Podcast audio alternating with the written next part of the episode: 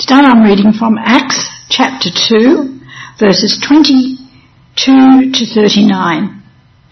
Now, men of Israel, listen to this. Jesus of Nazareth was a man accredited by God to you by, by miracles, wonders and signs, which God did among you and through him, as you yourselves know.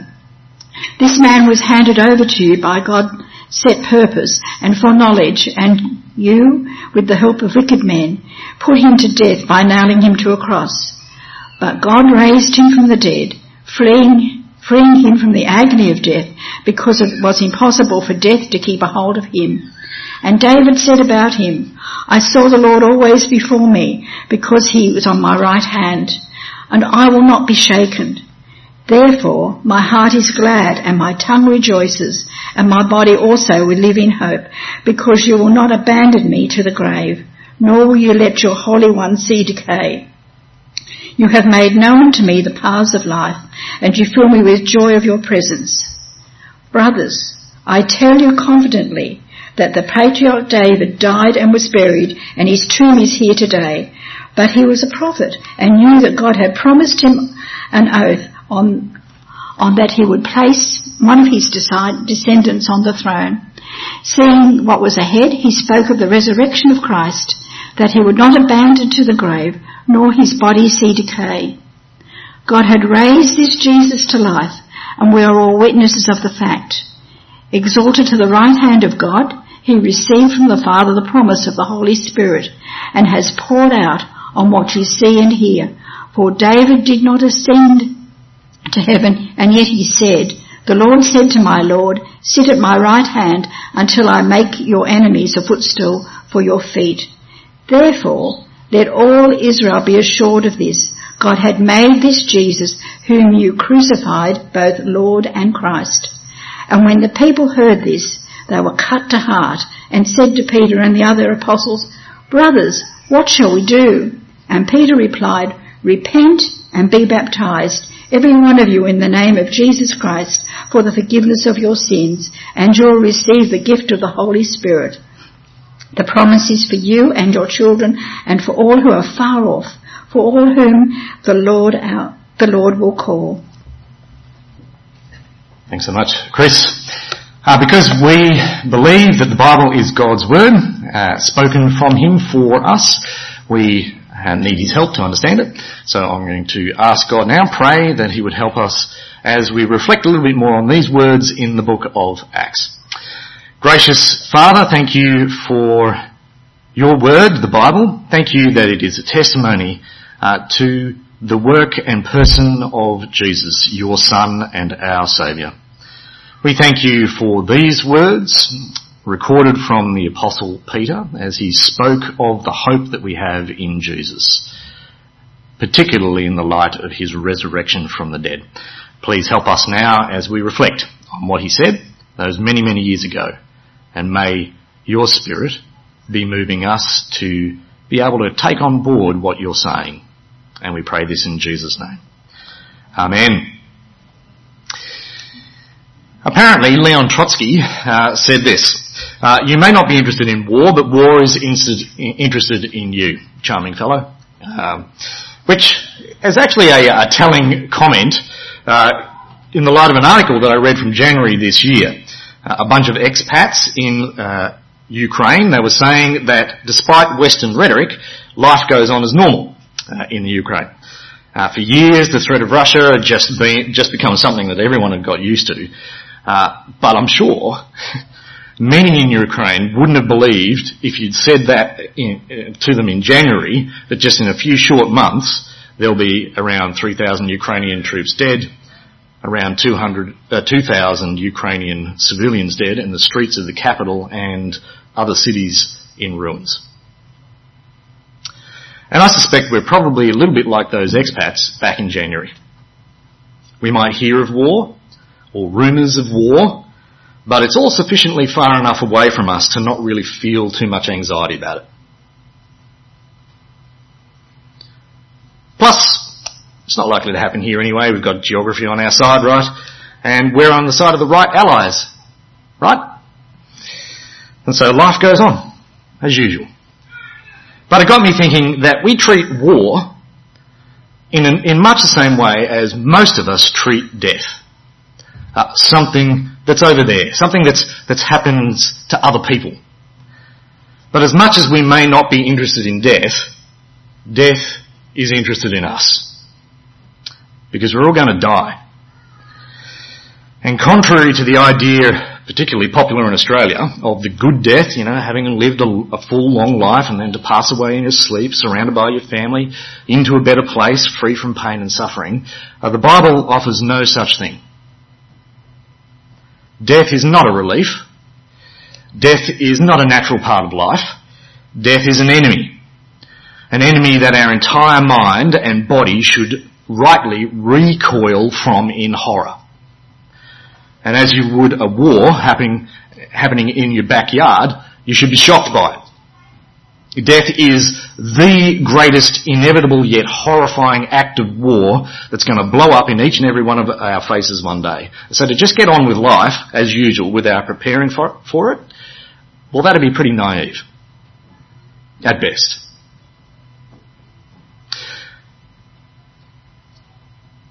Fortunately, there is no better way to prepare for it than to think on the resurrection of Jesus. Not just this Easter Sunday, but every day. Now, from the outset, it needs to be said that the Bible is unembarrassed and unapologetic in its claim of Jesus' physical resurrection from the dead. It goes out of its way to ground Jesus' resurrection in history, as witnessed by hundreds of people, as an historical, physical event. That after Jesus was crucified, died, and buried, three days later he physically rose from the dead. Fact. But so what? How does that help us with our life? And our inevitable death? Well, according to the Bible, uh, Jesus' resurrection shows us at least two things, and this is what the Apostle Peter uh, unpacked in his first sermon, the first Christian sermon. First, Jesus, he's the Messiah who beats death for us. And second, he's, as the Lord, he can give life. So, he's the Messiah who beats death for us, and as the Lord, He can give life. So that's where we're going today. First, He's the death-beating Messiah. Because as the Messiah, death just couldn't keep Him. It couldn't keep Jesus. Death couldn't keep Him. Why? Well, the Apostle Peter uh, tells us why. He was with Jesus the whole way. He saw Him back from the dead.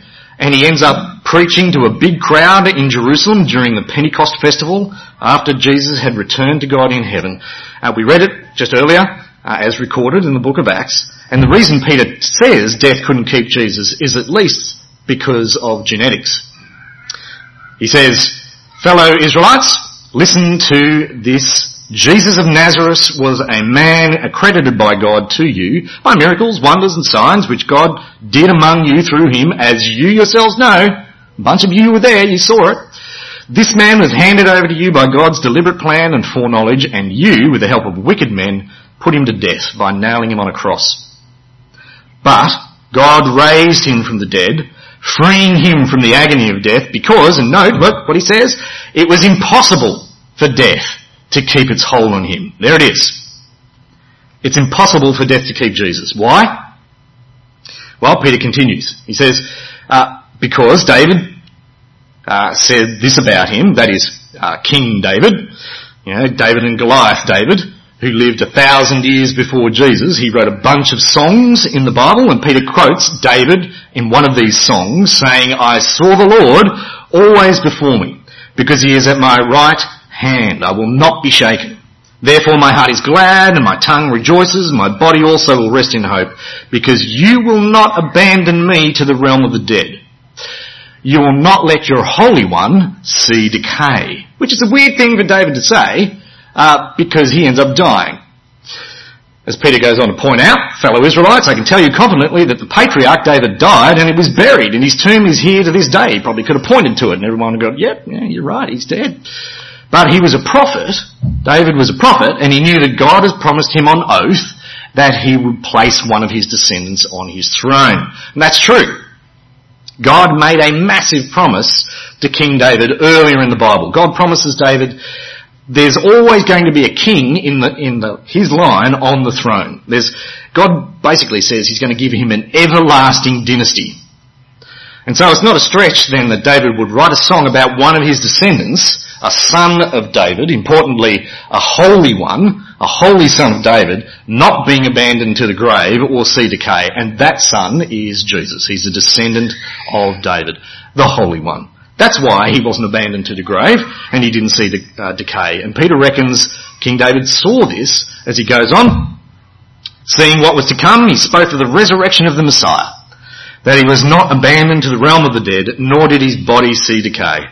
God has raised this Jesus to life and we're all witnesses of it. The Messiah, well that's the promised son of David who'll reign forever. And seeing Jesus back from the dead, Peter and hundreds of others, they understood this meant death couldn't keep him because he's this Messiah. He's the Holy One.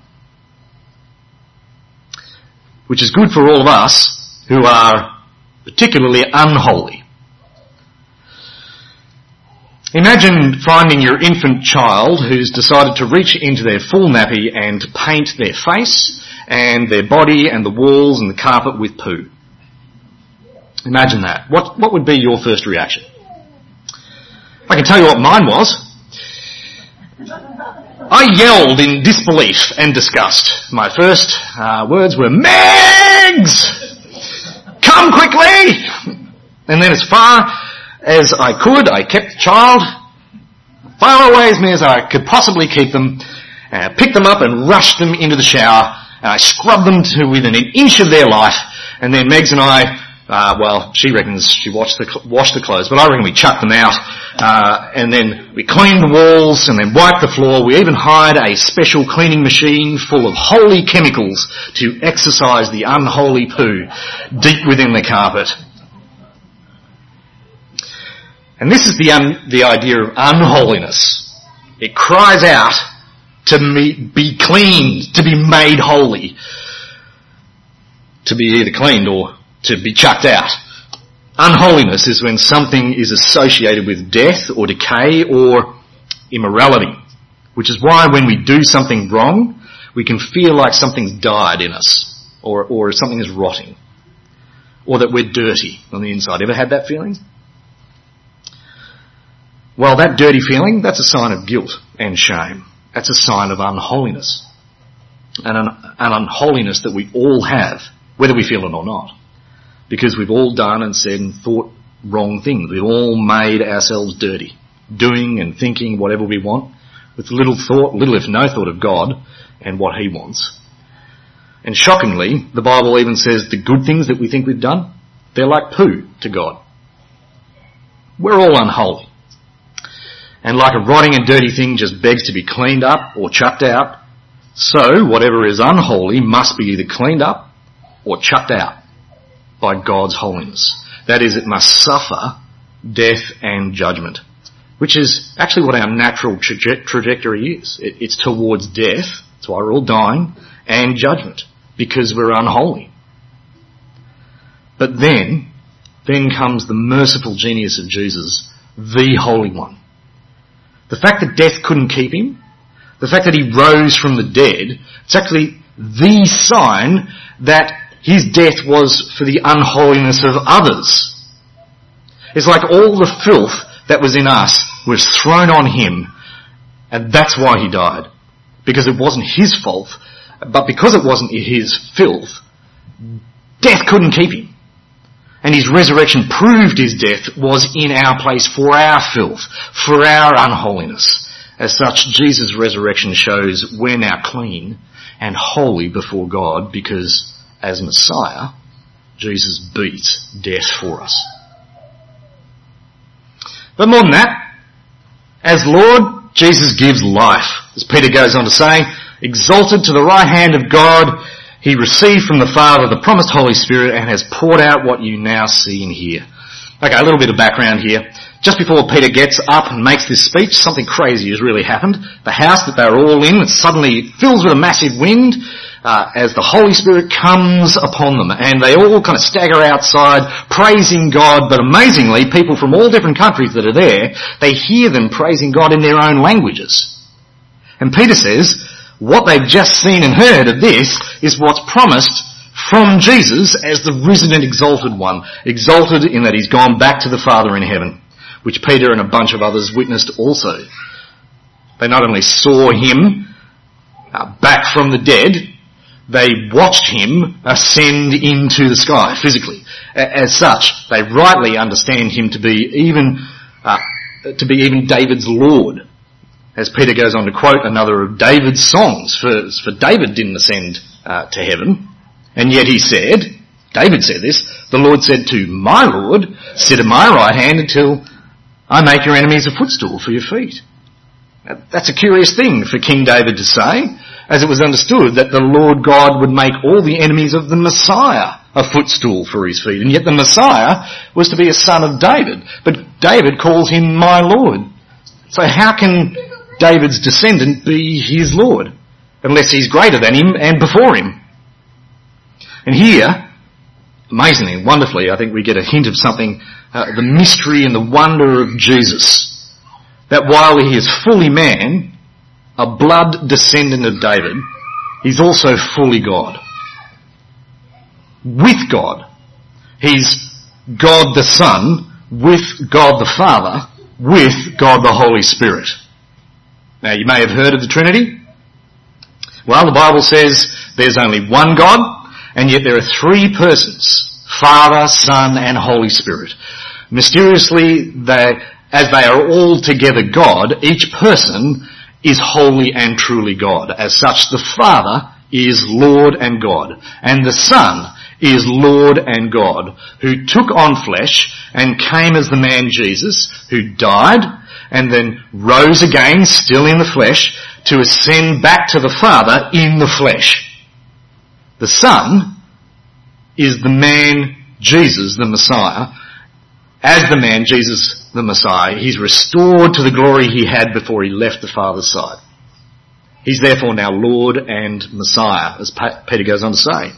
Therefore let all Israel be assured of this, God has made this Jesus, whom you crucified, both Lord and Messiah. Jesus is both the Son of David and God the Son. He is Messiah and Lord. And as such, he sends the Holy Spirit to any who will turn to him for God's forgiveness. As Peter finishes off, Peter replied, Repent and be baptized, every one of you, in the name of Jesus Christ, for the forgiveness of your sins, and you will receive the gift of the Holy Spirit. The promise is for you and, and your children and for all who are far off, for all whom the Lord our God will call. As Lord, Jesus gives the Holy Spirit, not just to the people there, then and there, but to those who are far off. To us. As the Lord, Jesus gives the Holy Spirit, who, as God, the Holy Spirit is life itself. Uh, the word spirit in the Bible, it's a cool word. Uh, in Hebrew, it's the word ruach. You want to have a crack at that? Ruach. Very good. That's right. Ruach. Can you get a bit of guttural in the back there? It's very cool. It's a cool word. Ruach. Uh, ruach is actually the word for uh, spirit, breath, wind. And so the holy Ruach then is God the holy breath. Right? There's this wonderful bit back in the beginning of the Bible when God makes the man Adam out of the dust of the ground. And then he animates him. He brings him to life. Do you know how he does it? It's really awesome. He does it by breathing the breath of life into him. He gives him his ruach, his spirit. The spirit is Adam's life. And so for Jesus to pour out the Holy Spirit is for him to breathe out life. The very life of God. So that we might breathe eternal air in uh, 2018, a New Zealand couple, Sarah and Isaac, they were having a, a, barbecue with some friends when Isaac started to choke on a bit of steak Uh, he couldn't breathe. He started to change colour and lose consciousness. Uh, the medical service, services, they were a long way off and he didn't have a heartbeat. Uh, so Sarah decided to do a tracheotomy there and then. She read about it once uh, in a book called The Worst Case Scenario Survival Handbook by Joshua Piven and uh, David Borgenicht. Uh, you can grab a copy of that. Uh, it's got some helpful hints on how to escape quicksand, wrestle an alligator, break down a door, land a plane, and do a backyard tracheotomy, uh, apparently. So, she found a Stanley knife and cut Isaac's neck so he could breathe until the paramedics came and took him to hospital. She actually ended up saving his life. Look at him. Happy. Well, in the same way, as we choke on our unholiness and spiral ever closer to an inevitable and terrifying death, Jesus is the tracheotomy we need. As the Lord, He gives the breath of life. The Holy Spirit to those who turn to Him for God's forgiveness. As Lord, Jesus gives life, eternal life. And that's a life that starts now. So as those who should be horrified by our own death rather than avoid thinking about it, let's face the facts. Face the fact that while death will keep us, it could not keep Jesus. Because he's the Messiah and Lord, the Holy One who beat death for us, and the Lord who's the giver of life. And as we do that, and think about him as such, repent, as Peter says. That is, turn from a life ruled by death and the fear of death, a life where you stuff as many things into it as possible so that you don't have time to think about all the time you've lost not doing what you really want. A life where you pursue this or that health kick and or fitness plan to extend your life and fight back death. A life where you get smashed on booze or drugs to forget the pain of life or to remember what it feels like to forget. A life where you work so hard to secure and maintain a lifestyle you can never really actually live because you're working so hard. a life where your greatest hope in life is to have that boyfriend or that girlfriend or that husband or wife, no matter what the cost to the rest of your life is, a life where you abuse sleep, sucking out what you think is the marrow of life in gaming or on social media. Turn from life with those kind of choices, life choices that if, even if you don't recognise that are essentially driven by death and the fear of death, turn from those. Turn from those to Jesus, the Messiah and Lord. If you have never done this before, turning to Jesus for life, it's just to trust in His death, that His death was actually to bring you God's forgiveness, that you need it, and that He has delivered it. Talk to Him. You can do it in your head, or you can do it out loud, in your room or somewhere else. Tell Him you're sorry for your unholy life, the unholy life that you've lived, and thank Him for the Holy One, Jesus, that He has dealt with it all in His death and resurrection. And as you do this, you'll not only be forgiven by God, you'll receive the breath of life, the gift of the Holy Spirit, the author of life, who will be with you now in this life and forever after into the next eternally free from death and decay and the fear of death. And for those of us who already know God's forgiveness, let Jesus, our resurrected Lord, fill us afresh today with the Holy Spirit and remind us who is with us. God himself, our very life, who wants us to know not just eternal life then, but the fullness of life now by walking in step, by keeping in step with the Spirit and seeking what is good and righteous and holy. See, like war, you may not be interested in death, but death is interested in you. So let's face it head on. You're going to die. And as you let the, that knock the breath out of you, hold on to Jesus, your Messiah, who beat death for you, and your Lord, who gives life to you by the Holy Spirit who always lives in you and with you so that you may live life to the full. And I'm going to pray to that end now. Let's talk to God. Almighty God, Father, Son and Holy Spirit. Lord God and Father, we thank and praise you that on this Easter Sunday we can remember the resurrection of your Son for our forgiveness and to make us holy like him. Thanks that because Jesus is our Messiah, death can, could not keep us, cannot keep us. And because Jesus is Lord, we get to enjoy life to the full with your Holy Spirit both now and forever. Please help us to keep in step with the Spirit so that we might enjoy this life more and more while we wait for Jesus to return and bring us into eternal life. And we pray this in Jesus' name. Amen.